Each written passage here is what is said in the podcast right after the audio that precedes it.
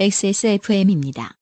P, O, D, E, R, A.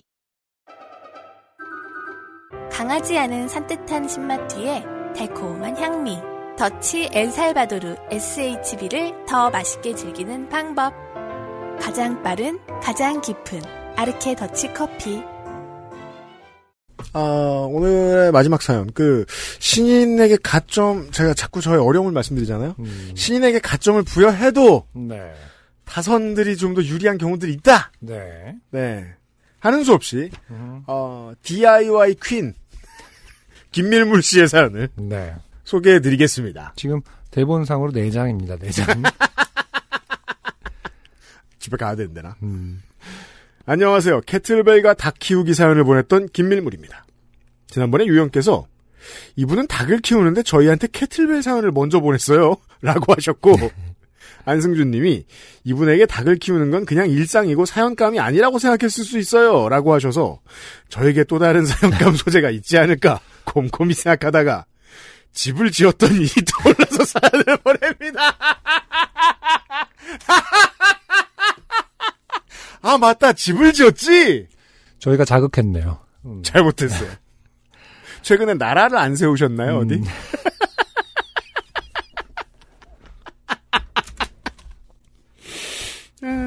그 제가 예전에 언급했듯이 이제 그 선사시대 방식으로 집 짓는 유튜버가 우리나라 분이 아니, 우리나라 팀이 아닌데 그, 음. 그 선- 아예 진짜 흙으로 집 짓고 막 이런 거 유튜버 있다고 그랬잖아요. 맞아요. 굉장히 보기에도 좋고 재밌다고. 음. 근데 그런 맥락으로 요즘 굉장히 집 짓는 분들이 사실 많긴 함- 하더라고요. 그건 그래요. 네, 와. 그 사유지 같은 넓은 그 번판에다 그 벌판 같은 데다가 그 허락 받고 음. 집 지어서 음. 6개월 프로젝트로 하고 막 이러시더라고요. 음. 그거를 이제 막 진짜 곧바로 해체할 수 있는 수준으로 그냥 자연 그렇죠. 재료를 이용해서 아 그런 그런. 네, 네. 음. 음. 근데 김밀물 씨는 그게 아닌 것 같아요. 아, 한번 보겠습니다. 네. 그러니까 그 저 하수관과부터 음, 아, 네. 보죠. 저희 집은 귀촌을 했습니다. 네. 귀농 귀촌도 연령대와 직업, 정착한 지역, 가족 구성에 따라서 스타일이 백인백색입니다. 하지만 공통된 것은 모두 집 문제입니다. 귀촌을 하게 되면 보통 세 가지 선택지가 있습니다. 새로 집을 짓거나, 기존에 지어진 집을 사거나, 기존에 지어진 집을 빌리는 겁니다. 도시도 마찬가지지만 이게 좀 공평하게 배분돼 있죠, 이 네. 확률이. 음. 저희는 집을 지을 계획이 있었습니다. 하지만 집을 짓는 데에는 돈이 엄청나게 많이 들어가고 절반 이상이 빌더분들의 인건비입니다.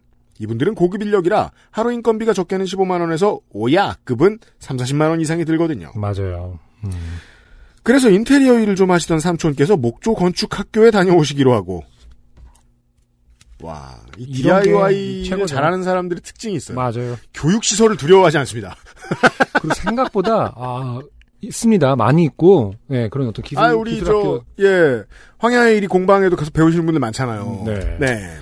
그 저- 접근 벽이 그렇게 높, 높지가 않더라고요. 어떤 실질적인 기술을 배우는 것에 대해서. 네. 네. 저희는 직접 집을 짓기로 했습니다. 삼촌이 집 짓기 공정을 어느 정도는 아시는데 네. 가장 어, 삼촌은 꼭 있어야겠네요. 누구나. 삼촌 필수. 가장 어려운 게 지붕의 각을 따는 것이라고 합니다. 삼각함수를 알아야 하지만 실제 자재로 구현해야 하는 것이라 이론만으로도 안 되고 실습이 꼭 필요한 거라고. 아 그렇군요. 그래서 전체 공정에 대해 한번 배우고 하는 게 좋겠다고 하셔서 겨울 동안 구직자 국가 지원 과정으로 다녀오셨어요. 네. 저희는 일단 집 지을 곳 근처에 있는 구옥을 사서 들어갔습니다. 사실 집을 샀다기보다는 그 집이 점유하고 있는 땅을 샀고 집은 딸려왔다고 해야 할 것입니다. 음. 아, 이것이 진취적인 사람들의 태도죠. 땅을 샀더니 집이 있네. 좀 헐었지만. 기왕 헌거 헐자 이러면서 집을 짓죠. 음. 그 구옥은 아마 일제시대쯤 지은 것으로 추정되는데 건축물로 등기조차 되어 있지 않은 허름한 건물이었습니다. 아 그래요? 지역이 어딘데 이게 가능한가? 건축물로 등기조차 되어 있지 않는 건물이. 있어요. 음. 있어요. 음. 뭐저 어릴 때는 사실은 뭐그 중소도시 그러니까 도시들 가면은 적산가옥들도 그런 곳들이 더러 있었고. 아니, 적산가옥일수록 오히려 등기가 돼 있기는 돼 있지 않나요? 그것을 다 왜냐면은 이렇게 저도 그 이유는 잘 모르겠어요. 흡수해서 이렇게 그거를 그 소유권을 주장한 세력들이 있었던 건데. 근데 이제 뭐 8, 90년, 100년 된 건물들 같은 경우에는 그냥 저기 어차피 아무것도 안 들어가 라면서 음, 그냥 두고 있는 곳들이 있더라고요. 그저 그렇군요. 등록 안 해두고. 음, 나무로 난방을 하는 아궁이와 부뚜막이 있고 벽은 흙으로 발랐으며 지붕은 슬레이트라서 도무지 언제 지었는지 알기는 어려운 집이었습니다. 그러게요. 그러니까 옛날에 있던 것을 슬레이트를 얹어놨겠네요, 아마. 음, 나중에 방 하나를 새로 도배하려고 기존 도배지를 뜯어보니 도배지 아래 발린 신문지가 1960년대 것이어서 적어도 50년은 넘은 집이었습니다. 그렇군요. 당연히 수세식 화장실은 없었으며 샤워 시설도 있을 리 만무했습니다. 화장실이야 저는 국민학교 나온 세대고 어릴 때 산동네에 살아서 재래식은 그냥 숨 참고 버티면 쓸 수 있었지만 그래서 옛날 재래식 화장실은 참으로 그 어, 근지구력에 대단히 도움이 되는 스커트. 그렇죠. 죠 김밀무 기- 씨가 혹시 기 본적인 무산소 운동인데다가 어, 김밀무 씨는 그 어렸을 때 뭐냐 어렸을 때부터 음. 어, 재래식에서 그 스커트를 단련했을 수도 있다. 아 뭘 들고 어, 저- 저- 이것은 좀 가벼운데. 캐틀벨에 해당하는 어떤 중량을 이고 그리고 일어날 때 숨을 참아야 됩니다. 그렇죠. 샤워 시설이 없는 것은 생각보다 곤란했습니다. 부엌에 찬물이지만 수도는 연결되어 있었기에 궁여지책으로 샤워 커튼을 쳐놓고 부뚜막 구석에서 찬물로 씻었습니다. 처음엔 좀 힘들었지만 순간 온수기를 달고 난 뒤에는 그래도 할만했습니다. 나중에 알고 보니 귀촌인들 중 신축 건물을 짓는 분들 상당수가 화장실과 샤워실이 딸린 주거용 컨테이너를 사서 한켠에 두고 생활하다가 그 집이 완공되면 그 컨테이너는 수- 손님용 숙소나 second house처럼 쓴다고 합니다. 네. 네. 책 보면 나오던데 진작 책 좀 사서 볼 걸 그랬습니다. 아 그렇군요. 지금 일단 3천만 지금 들- 들어가서 대표로 들어가서 계속 공부하고 있어요. 기술을 배우고 있기 때문에 네. 어, 다른 분들은 일단 어, 책 살 생각조차 안 하고 삼촌이 언제 오나 아 그렇군요. 기다리고 있었다. 정보를 캐오거라 하고 이제 고생하고 있는 중이군요. 목조 건축학교에 갔던 삼촌이 3개월 만에 자격증을 따서 돌아오고 아 돌아왔습니다. 드디어 집 짓기가 시작되었습니다. 삼촌은 집 짓기를 좀 만만하게 보셨는데 막상 가서 배워보니 생각보다 어렵고 자칫 하자가 나면 평생을 후회한다기에 목조 건축학교에서 소개받은 빌더 세 분을 데려오셨습니다. 음, 한 분은 경험이 좀 있는 오야급 빌더였고 두 분은 초짜 빌더라서 상대적으로 인건비를 적게 들일 수 있는 장점이 있었습니다. 다른 분야도 그렇겠지만 빌더는 특히 경험이 실력이라 목조 건축 학교를 막 졸업한 사람들은 현장에서 선호하지 않기에 이분들로서는 경험이 필요한 시점이라 서로 윈윈인 부분도 있었습니다. 네.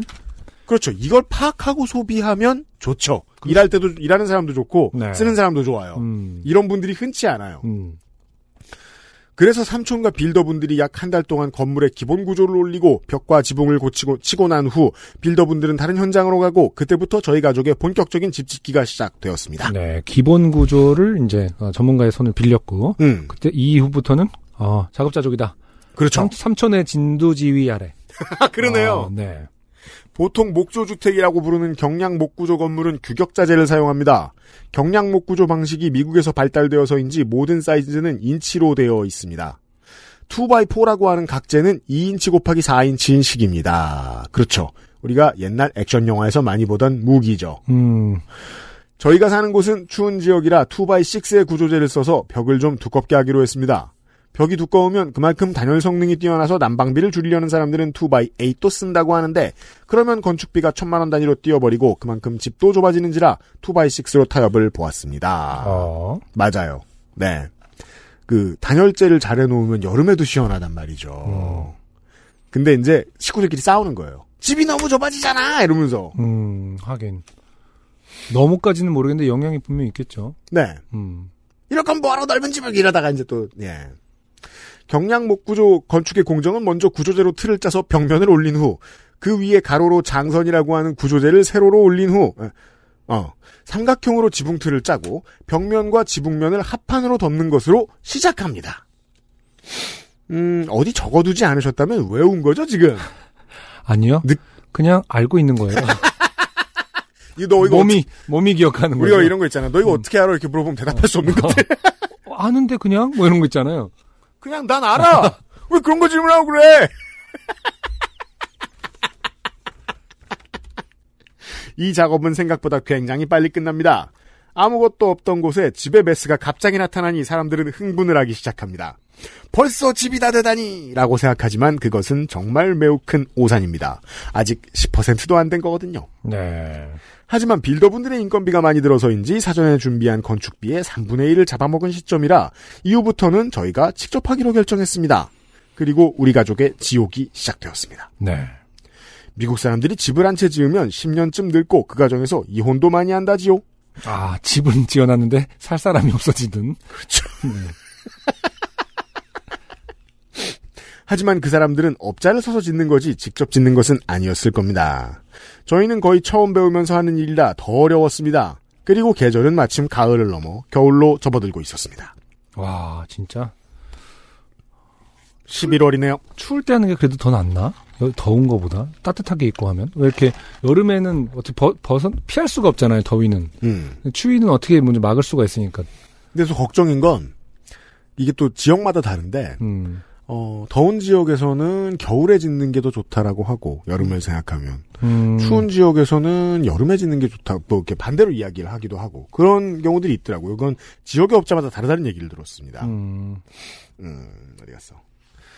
골조를 세운 뒤에 하는 일은 단열재를 넣고 석고보드를 치는 일입니다. 단열재는 솜처럼 생긴 것이 종이백에 들어가 있는 두꺼운 이불 같은 것인데 솜이 까슬까슬한 것이라 작업을 하고 나면 손목과 목 주변이 쓸려서 매우 아팠습니다.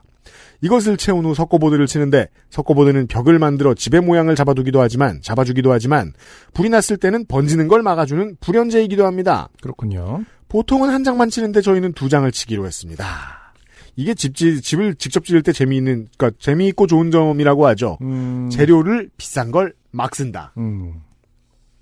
구옥에 사는 동생이, 사는 동안 동생이 촛불을 켜놨다가 불이 한 번 났는데 석고보드 한 장 때문에 집이 전소되는 걸 막을 수 있었던 경험이 있거든요. 아, 그렇군요. 어, 동생이 촛불을 안 켰으면 몇 천만 원을 아낄 수 있었다. 그 당시에 싸움은 생략돼 있는 것 같아요. 음. 석고보드를 치는 것은 방이 직육면체일 때는 어렵지 않습니다. 문제는 2층 다락이었는데 여기에는 빨강머리 앤에 그린 게이블즈에 나올 법한 도머창이 6개나 있었습니다. 어, 아 이게 이건 확실히 저 도심에서 못 보죠. 네. 도머창은 매우 구조가 복잡해서 조각을 딱 맞게 잘라 붙여야 했습니다. 저는 선을 똑바로 긋지 못하는 데다가 아니 맨손으로 그어서 하는 게 어디 있습니까? 어떻게 잘라도 0.5cm씩이 안 맞는 무능함으로 인해 재단부에서 퇴출되었습니다. 아, 직육면 체면 방 하나 하는데 반나절이면 되는데 도머창은 쥐쌀만한 게 이틀씩 잡아먹는 일이 허다했습니다. 동생이 붙인 석고보드는 대충 했다가 배가 불룩하니 나와서 다시 다 뜯어내고 시공하기도 했습니다. 네. 지붕과 외장은 산불이 걱정되어서 기와와 세라믹 사이딩이라는 것으로 둘렀습니다. 구옥에 사는 1년 동안 불이 두 번 났고 근처 지역에서 산불 소식도 잦아서 여기에는 돈을 아끼지 말자고 했습니다. 네. 세라믹 사이딩은 말 그대로 집 전체에 도자기 타일처럼 생긴 것을 붙이는 겁니다. 자재는 비쌌고 시공 인건비는 더 비쌌습니다. 집은 산속에 짓지 말고 그냥 탁 트인 곳에 짓는 것이 최고입니다. 지금도 저희는 근처에 산불 났다고 하면 양수기와 소방호스를 꺼내놓고 밤새 대기하거든요. 네. 그럴 일이 더 많아지겠어요, 그죠? 음. 보통 집을 짓는다고 하면 목수들이 해주는 것은 골조, 지붕, 외장, 단열재, 석고보드까지입니다. 평당 건축비 얼마라는 것은 여기 들어가는 돈이죠. 그 얘기는 실제로 사람이 살 수 있는 집이 되기까지 돈이 무한정 들어간다는 뜻입니다. 네. 사람이 살려면 전기가 있어야 합니다. 전기공사는 아무리 집주인이 전기 매니아라도 직접 할 수가 없고 음. 전기 매니아요? 전기공사업 허가가 있는 업체를 통해 해야 합니다. 음. 이것도 천만 원이 우습게 나갑니다. 제대로 안 하면 합선이 일어나서 화재가 날 수 있기 때문에 돈을 아끼면 안 됩니다. 그렇겠죠. 그 다음에는 내장 인테리어인데 이것도 수천만 원이 우습게 나갑니다. 이 중 역시 인건비가 절반 이상이기 때문에 저희는 직접 하기로 했습니다. 네. 보통 인테리어에서 객기를 많이 쓰죠. 음.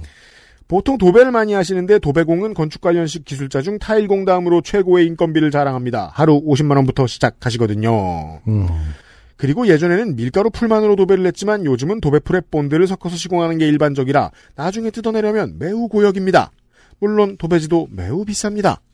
그래서 저희는 석고 가공품의 일종인 퍼티를 바르고 그 위에 페인트 칠을 하기로 했습니다. 그렇죠. 도배 대신 많이들 선택하는 방법이죠. 네. 퍼티는 손이 많이 가는 대신에 자재비가 싸고 초보자도 쉽게 바를 수 있습니다. 질감은 국민학교 때 많이 했던 지점토와 비슷한데 조금 더 묽습니다. 벽에다가 초덕초덕 바르면 알 수 없는 즐거움이 있습니다. 네. 그래서 이렇게 깔끔하게 바르는 방식 대신 그냥 이렇게 거칠게 그 자국 다 남게 바르는 아예 퍼티를 걸- 낸 다음에 음, 그 마치 이제 청바지 저저 washing하는 음, destroy 하는 것처럼 음, 막 긁고 그 위에 칠하죠. 음, 그리고 안 들어간 게 있으면 뭐저저 스프레이건을 좀 쓰기도 하고 그렇죠 그렇죠. 네. 퍼티를 다 바르고 나면 그냥 하얀 벽으로 써도 되지만 때도 타고 너무 하얀색이면 정신적으로 좀 불안해지기도 합니다. 그래서 페인트를 칠하기로 했는데 저는 드디어 적성을 찾았습니다. 저는 나무나 석고보드를 자르는 데에는 항상 열등생이었지만 페인트 칠은 그럭저럭 평균 이상으로 했습니다. 페인트는 covering 테이프로 페인트가 묻으면 안 되는 곳을 꼼꼼하게 덮어준 후 나머지 부분만 칠하면 되는 것이기에 저 같은 똥손도 할 수 있었습니다. 저는 국민학교 때 포스터를 그리라고 하면 항상 선이 삐뚤빼뚤했습니다. 항상 포스터의 선을 칼같이 똑바로 칠하는 애들이 부러웠습니다. 포스터에는 이제 그 타이포그라피가 들어가야 되니까 음. 그 그림이야 그렇다 치는데 뭐 네. 때려잡자 공산당이라는 말을 써야 되지 않습니까? 그렇죠. 네. 그럼 그 칸에 맞게끔 이 타이포그라피를 디자인하는 게 사실 애들한테 쉬운 일이 아니에요. 근데 누군간 잘해서 짜증나잖아. 아, 그렇죠. 음, 네. 그, 그걸 잘하는 게 그 당시에는 미술을 잘하는 거였죠. 그, 네. 말, 그랬던 것 같아요. 그, 그래봤자 프로파간다인데, 그, 뭐, 그게 이제 어떤 재능으로서, 음. 그, 그거를 이렇게, 어, 희열을 느꼈다라는 게 참, 예. 얼마나 잔인하게 만드느냐. 막, 늑대가 얼마나 무섭게 그리느냐. 어. 얼마나 자극적인 문구를 만들어냈냐를 막 생각했던 기억이 나네요. 음. 페인트를 칠할 때에는 실내용 수성 페인트를 썼습니다. 수성 페인트라고 하면 사람들이 자꾸 물 튀면 녹아내리는 거 아니야? 라고 하는데 수성 페인트는 수채화 물감이 아닙니다. 각종 도료가 물에도 용해되는 것이고 다시 칠하면 물이 말라서 도료가 벽에 부착되어 물을 칠해도 묻어나지 않습니다. 보통 칠하고 나면 이런 건 잊어버리는데 이런 걸 다 기억하는 이유는 뭐예요? 그냥 기억해요. 그런 거잖아 지금. 아니, 숨 쉬는 법을 뭐, 이렇게, 뭐, 왜냐면 저희도 이책 수성 보고 다시 기억하나요? 기억하는 거죠, 몸이. 이러면서. 기억 못하면 죽을 거야? 아. 이러면서. 혹시 몰라서 저희는 페인트 위에 바니쉬를 한 겹 더 칠하기는 했어요. 당연히 합니다. 저희 가족은 실험 정신이 투철하여 여러 가지 색상을 시도해 보았습니다. 하지만 언제나 그렇듯 이상과 현실은 다릅니다. 미국 드라마의 중국 식당에 나올 듯한 와인색 벽을 만들고 싶었는데 네. 80년대 지하 호프집 같은 장미색이 된다거나 아니, 미국 드라마의 중국 식당 와인색은 좋나요? 더, 이렇게, 지금 기억이 안 80년대, 나요. 80년대 지하 호프집 장미색보다? 보통 그냥 빨간색 아닙니까? 모르겠습니다. 음, 네. 밤하늘 같은 남색을 칠하고 싶었는데 유치원 벽에나 어울릴 듯한 발랄한 파랑색이 되는 일이 이어졌습니다. 음, 네. 지금 스튜디오 같은 색깔인가요? 그렇죠. 최초 의도한 게 아니라니까요. 색상 고르는 것은 제 역할이었는데 그럴 때마다 페인트통을 부여잡고 울었습니다. 다행히 와인색은 페인트 가게 사장님께서 다시 조색을 해주셨습니다. 와인색이라고요? 그럼 진작 말을 하지. 사진 보내준 거 보니까 장미색이더만. 네, 그렇습니다. 모니터 설정은 사람마다 다르기 마련이니까요. 파랑색은 이미 다 칠해버렸기에 결국 남색 페인트를 다시 사서 덧칠했습니다. 네.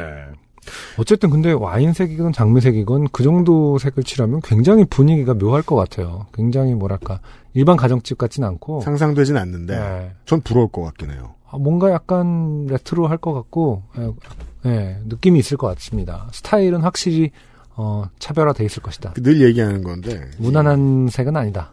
옷을 만들 때도 그렇고 페인트를 칠할 때도 그렇고 네. 샘플은 쪼만하잖아요. 음. 그렇죠. 그걸로 상상하면 초심자가 상상하면 무조건 틀리더군요. 음. 전체를 칠한 뒤에는요. 그 뒤에는 팬톤 색상표를 사용하는 제품 라인을 알게 되어서 최대한 우리의 이미지와 비슷한 색상을 찾으려 노력했고 성공률이 조금씩 높아졌습니다. 그러나 KOI 이게 뭐예요? 라는 음. 예쁜 다홍색일 줄 알았던 페인트가 비단 잉어의 형광 주황색이었다는 것을 미리 알았더라면 방 하나를 건질 수 있었을 텐데 음. 역시 실패하고 흰색으로 덧칠해서 다시 크림색으로 발라야 했습니다. 네. 형광 주황색 뭐 우리가 흔히 아는 그거겠죠 아마. 네. 네. 브라이트 그린이라는 색상도 있었는데 색상표에서 볼 땐 예뻤는데 막상 칠하고 보니 방 전체가 옥상 방수용 페인트를 칠한 것처럼.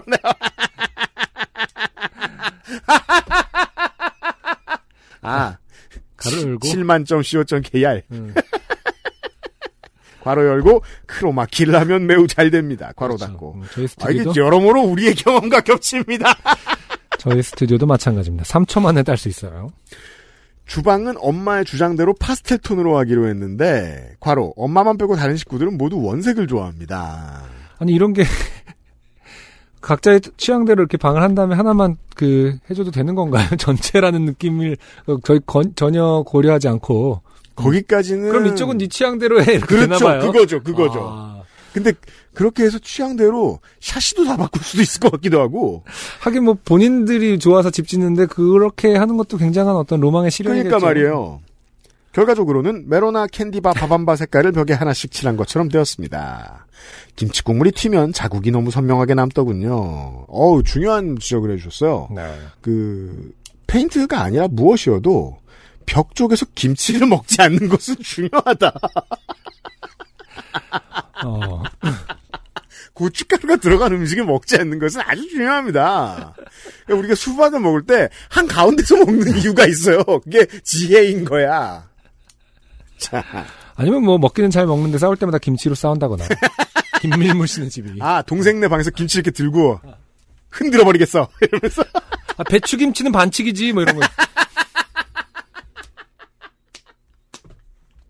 서로 깍두기를 던지면서 어, 싸우고 열무김치 정도나 얼갈이 정도에선 근데 이제 폭이 안에 있으나 본인이 피하면 벽에 맞으니까 본인이 맞아야 되잖아요. 이렇게 골키퍼처럼 핸드볼 아 그러네. 각자의 방에 던지나? 그렇죠. 그 다음에는 타일을 발라야 했습니다. 타일도 이 근처 지역, 이 근처 지역 업체에 샘플을 요청했더니 너무 안 예쁜 거밖에 없어서 서울의 타일 상사에 가서 직접 골랐습니다. 타일은 하자가 나면 안 되기에 타일공을 따로 불렀는데 저희가 골라온 타일이 너무 작아서 타일공 아저씨가 하루 종일 투덜대셨습니다. 타일은 면적당 돈을 받는데 보통 욕실 바닥 타일은 30cm 정도 되는 걸 쓰는데 저희는 10cm 정사각형 타일을 골라서 그분 입장에선 일을 몇 배나 더 해야 하는 것이었더라고요. 네. 나중에 타일이 남아서 세탁실에 깔기로 했는데 타일공 부르는 값이 아 아까워서 아. 엄마가 직접 하셨습니다. 그날 기억이 서로 안 좋았 안 좋았나 보네요. 음, 아저씨 계속 투덜거리고. 그죠. 그리고 그 이제 이제- 이제 좀 아는 소비자가 똑똑하게 소비를 하니까 더더욱이 타일 같은 거 할 때는 이 샘플을 쓰려고 한다, 이 정도 크기를 하려고 한다 같은 걸 미리 알려주고 가격 흥정을 하면 프리션이 적죠. 음, 당일에. 그런데 역시 나중에 세탁실에 갈 때마다 타일이 덜컥거리는 소리를 내더군요. 그리고 거실에도 원래 창문이었던 자리에 벽을 만들고 그 위에 타일을 바르기로 했는데 면적이 너무 작아서 또 엄마가 하셨는데 오디오의 진동 때문에 타일이 몇 장 떨어지는 하자가 나기도 했습니다. 이건 일단 오디오 칭찬을 해야 되고요. 좋은 우퍼. 어, 우퍼를 좋은 걸 쓰신다 보다.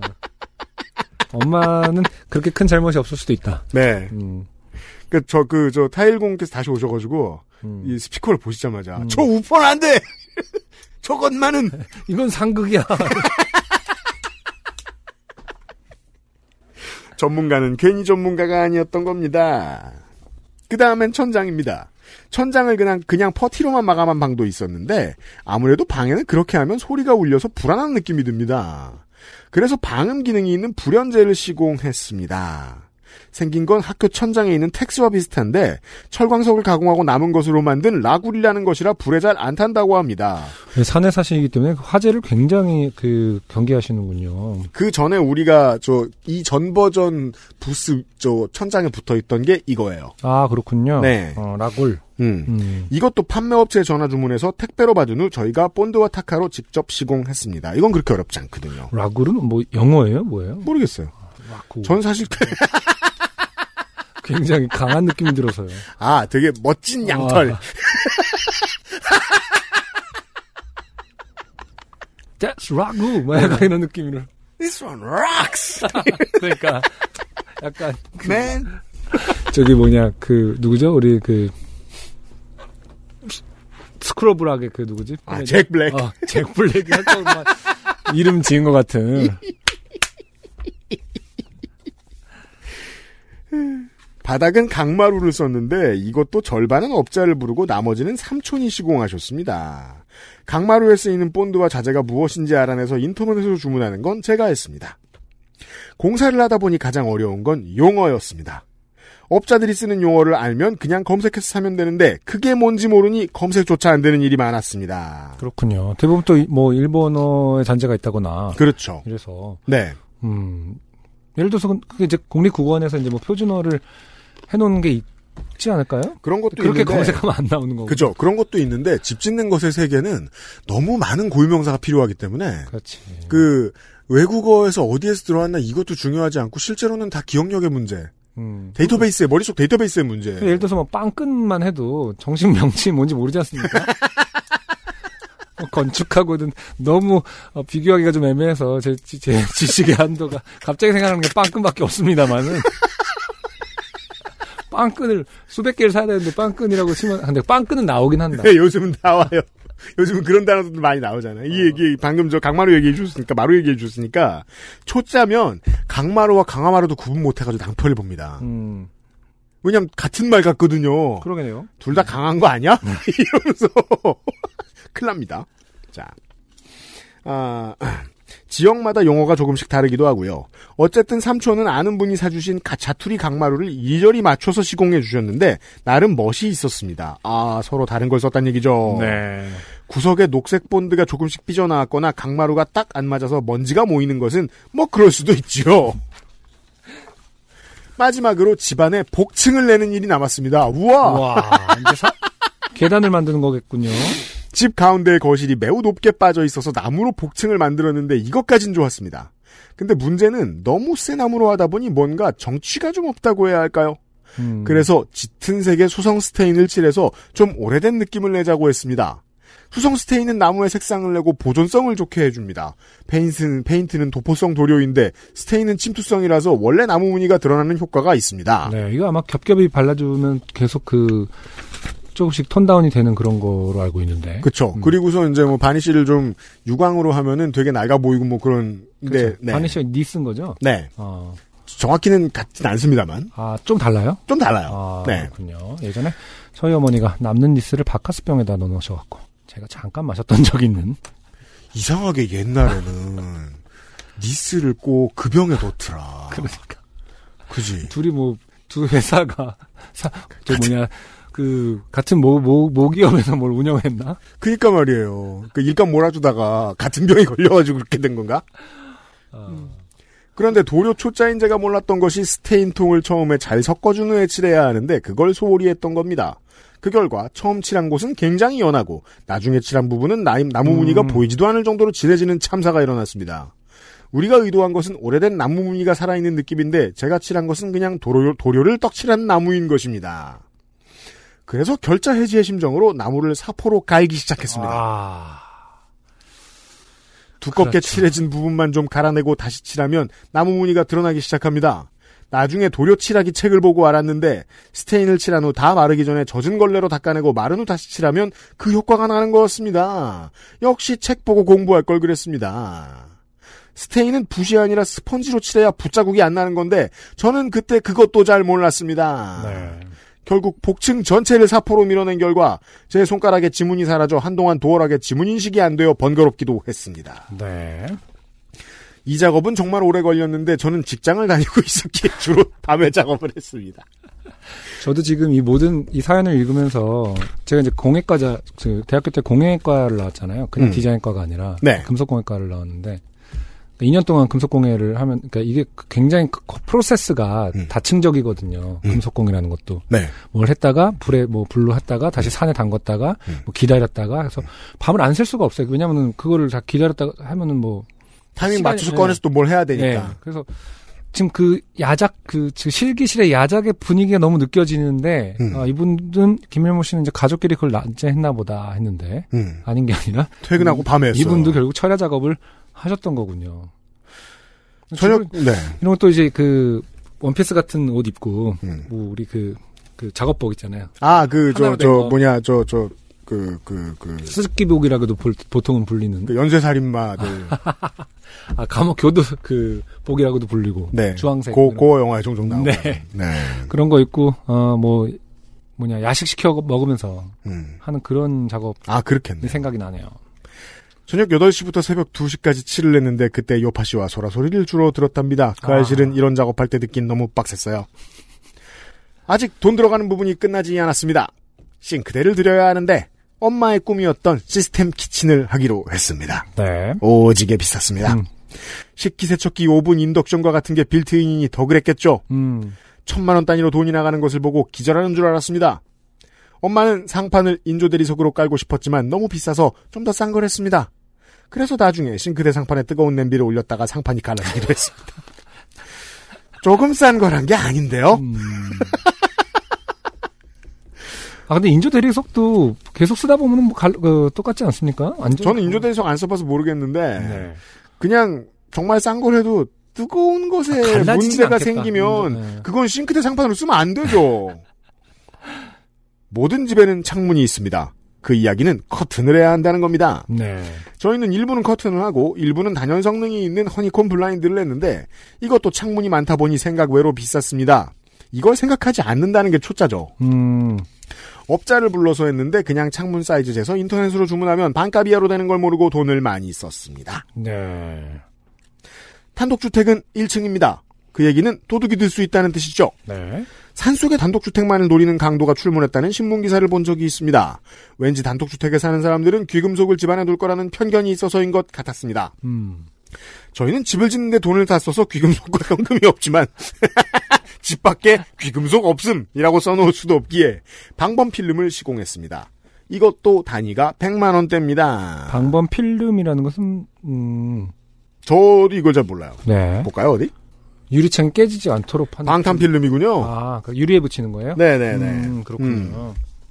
깨서 이제 들어올 수가 없게. 네. 음. 방탄 필름이라는 게 있군요. 그러면 그 우리가 많은 수많은 어, 드라마나 음. 영화에서 보던 창 깨서 이렇게 여는 거 창 깼는데 손 안 들어가게끔 할 수 있는 거군요. 그냥 다 깨졌는데 어. 짤거락 와우, 말면서 코팅 봐라.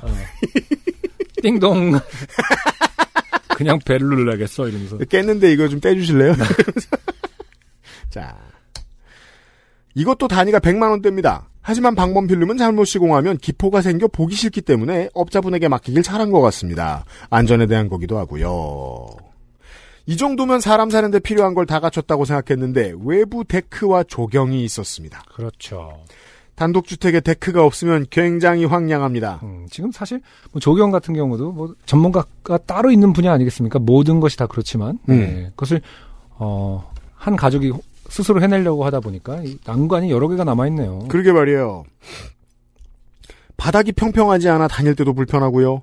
데크 시공에도 몇백만 원이 들었습니다. 음, 그 위에 칠은 제가 했는데 야외인지라 라외라 그런지 색이 금방 발해서 매년 새로 칠해줘야 됩니다.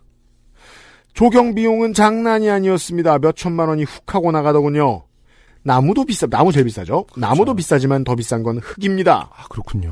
토목 비용도 정말 비쌌어요. 아, 꽤 넓었군요. 음, 건축은 그래도 삼촌이, 삼촌이 시세를 좀 아시고 해서 괜찮았는데, 나중에 알고 보니 저희는 조경업자에게 꽤 많이 눈탱이를 맞았던 것 같습니다. 어, 식물은 봄이면 형광 핑크색 꽃잔디가 정원을 수놓고 노란색 원추리만 잔뜩 심어 놓았는데 우리 모두 우리 식구들의 색채 감각에는 맞지 않았습니다. 네. 결국 몇 년간 나무를 새로 심고 꽃도 새로 심느라 매번 고생을 해야 했습니다.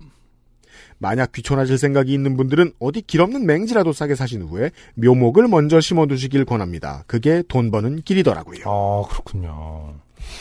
그 밖에도 새 가구를 들이고 TV와 오디오를 사고 운동기구를 놓고 난방이 안 되는 2층에 다다미를 깔고 창틀과 벽 사이에 실리콘을 치고 조명을 사다가 직접 달고 하는 등의 소소한 작업들과 뒷뜰에 물품 보관 창고용 컨테이너를 놓고 공구 창고를 따로 짓고 하는 등의 일들을 하고 나니 저희 식구들은 모두 20년쯤 늙은 모습이 되었습니다. 그냥 20년이 지난 거 아닌가요 지금? 그것도 가능하고요. 네. 그 선블록을 잘 안 썼을 가능성이 높습니다. 등급이 높은 걸 좀 써야 되는데 아, 그렇죠. 모든 일이 그렇겠지만 하고 보니 후회되는 게 한두 가지가 아닙니다. 욕실은 너무 넓고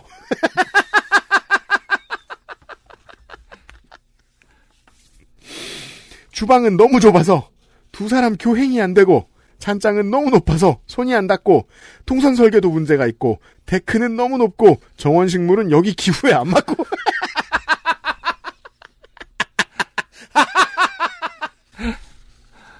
등등의 아쉬운 점이 많습니다. 그래도 집 장사한테 맡겨서 하면 하자가 훨씬 많이 난다고 하더라고요. 양심적인 어. 분들도 많이 계시지만 계시겠지만 잘못 걸리면 구조제를 세 개당 한 개씩 빼먹는다거나 아 단열재를 헐빈하게 놓는다거나 하는 일이 비일비재하다고 하네요. 맞아요. 그런 얘기는 많이 들었죠. 저희는 구조제 단계부터 저희가 직접 해서 그런지 겨울에는 따뜻하고 여름에는 시원합니다. 잘하셨네요. 음. 본드를 쓰는 도배를 안 해서 그런지 콘크리트를 안 써서 그런지 새집 증후군도 없이 첫 채를 잘 놨고요. 네. 강마루를 했으니까 바닥에는 쭉 본드가 깔려 있죠. 참고로 다 믿을 순 없네요. 혹시 귀촌에서 집을 짓고 사실 분들이 계시다면 제가 꼭 드리고 싶은 말씀은 집을 가능한 한 작게 지으시라는 겁니다. 실제로 쓰는 공간은 얼마 안 되더라고요. 창문도 작게 하시길 원합니다. 도시 사람들이나 실내 채광 중시하지 시골에서는 그냥 밖에 나가면 햇볕 많이 받을 수 있습니다. 창문 크면 여름엔 덥고 겨울엔 추워요. 어, 그렇군요. 방은 습도 조절만 잘 되면 어두컴컴한 게 오히려 편합니다. 그리고 저희처럼 처음부터 직접 지으실 필요는 없지만 그래도 건축이나 인테리어에 관심이 있으시다면 퍼티 페인트칠 시트 스테인칠 같은 것은 건축주가 직접 해도 큰 하자가 나지 않는 것 같습니다. 지금 미리 지금 사시는 집에서 문이나 벽지 페인트 칠해 보시면서 실습해 보시기를 권합니다. 좋습니다. 이런 거 되게 좋아요. 네. 특히나 그 집을 큰맘 먹고 이제 자기 집을 구한다거나 어 직장 생활하면서 모은 돈을 첫 집을 얻고 뭐 이런 사람들한테 되게 좋은 일이에요. 어. 그 어차피 나갈 때 네. 저 벽지 뜯고 원복하는 정도 몇십만 원 정도 그 지금 새 사는 집주인한테 주기로 하고 벽지를 뜯어보고 새로 벽지를 붙이거나 그렇죠. 아니면 벽지를 뜯어보고 퍼티를 바르고 한 다음에 또 페인트 칠을 칠하고 그걸 새로 뭐 그저 니스를 위에 칠한다거나 이런 연습 같은 거 해보면 좋아요. 음흠. 네. 업자에게 맡기시려면 자재를 인터넷으로 따로 사시고 업자에겐 공인만 주세요. 물론 업자들은 대부분 이런 식으로 일을 맡기는 걸 아주 아주 싫어합니다. 자재를 사오는 과정에서 남기는 게 많기 때문이죠. 그래서인지 이런 조건을 오케이 하시는 분들은 오히려 실력이 좋은 경우가 많았습니다. 실력 좋은 분들은 일거리가 많아서 귀찮은 공정 없이 와서 딱 일만 하고 가면 오히려 그게 남는 장사라고 하시더라고요. 그렇군요. 그리고 조경은 조경업자 말고 전문 정원 디자이너에게 맡기시길 권합니다. 나중에 알게 된 정원 디자이너분이 저희 정원을 보시더니 한숨을 푹푹 쉬시고는 들어간 돈을 듣더니 기절하려고 하셨습니다. 아, 이 경우도 마찬가지로 디자이너분께는 디자인비만 드리고 식물을 따로 사고 심는 건 인력만 불러서 하면 훨씬 저렴한 금액에 훨씬 아름답고 관리 비용도 덜 들어가는 정원으로 만들 수 있다고 합니다. 저희는 지금 몇 년째 정원을 갈아엎는 중입니다. 일단 심어놓으면 뽑는 것도 쉬운 일이 아니거든요. 앞으로 저의 계획은 아 또 있어요. 네. 10평 미만의 타이니 하우스를 따로 지어서 사는 것입니다. 그 협소주택이라고 하죠. 그 네. 땡플렉스에도 보면은 그 협소주택 만드는 그 다, 그아 그래요? 그런 그런 프로그램이 있어요. 음. 어, 외국의 경우인데 각자 그 참여자마다 다 다른 형태의 협소주택. 어, 재밌더라고요. 어, 여기서도 사나? 막 이런 식으로. 항상 그 부모님의 설득을 얻어내는 거가 굉장히 큰그 아, 거기서부터예요? 음, 분량을 차지하고. 한번 거하게 집 짓기를 해보니 그보다 작은 집은 좀 쉽게 느껴지는 것 같습니다. 아예 캠핑 트레일러 베이스로 해서 여기저기 옮겨 다닐까도 생각 중입니다. 아 그러면은 캠- 음. 트레일러를 타고 다니시면서 여기저기 자기가 살지도 않을 집을 지어놓고 다닌다는 거예요. 이게 되게 게임 같잖아요. 이렇게 SCV가 내리면 뭘 짓고 떠나고. 그러면 건축 허가를 안 받아도 되는 장점이 있답니다. 위 사연엔 안 썼지만 설계비, 인허가비, 취득세 같은 것들도 몇백만 원씩 훅훅 나가서 정말 힘들었거든요. 캠핑 트레일러처럼 바퀴를 달면 허가를 안 내도 된다는 장점이 있죠. 네. 그러면 긴 사연 들어주셔서 감사합니다. XSFM 식구 여러분, 요파시 청취자 여러분 모두 코로나 시국에 힘내시고요. 다음번엔 집에 불났던 사연이나 산불 홍수 대비를 했던 사연을 보내도록 하겠습니다. 아, 반전입니다. 결국 불이 났어요. 지금 20년 동안 지은 집에 어, 결국 불이 났답니다. 하지만 지금 뭐 그 석고보드도 두, 두 장씩 하지 않았습니까? 그렇죠. 불이 났으나 아마 잘 석고보드가 다 타지. 어, 잘 해결되지 않았을까. 아, 김밀모 씨 대단합니다. 그 다음에 그 사연을 음. 어, 미리 사연의 어떤 스케일을 미리 그렇습니다. 어, 드러냈습니다. 뭘 해도 자기 손으로 해야 직성이 풀리는 가게 내력을 가진 김밀물 드림. 김밀물 씨 이거 집 짓느라 아, 사연 쓰느라 수고하셨어요.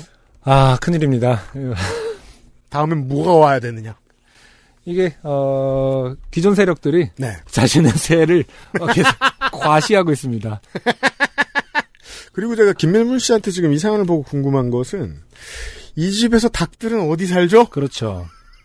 지금 그 사연을 다시 한번 되- 되짚어봐야 되는데 그게 집 마당이었나요? 아니면은 아니면 이거 이 집은 아 그때 지, 이번에 지은 집은 옛날 집이고요. 지금은 다른 데 살아요. 다시 지어서 뭐 이런 건가? 약간 이런 정, 그 풍광이 아니지 않았나요, 지금? 그게 아닌 이상 이제 피곤해서 먹었다 뭐 이런 류의 얘기가 나올 텐데.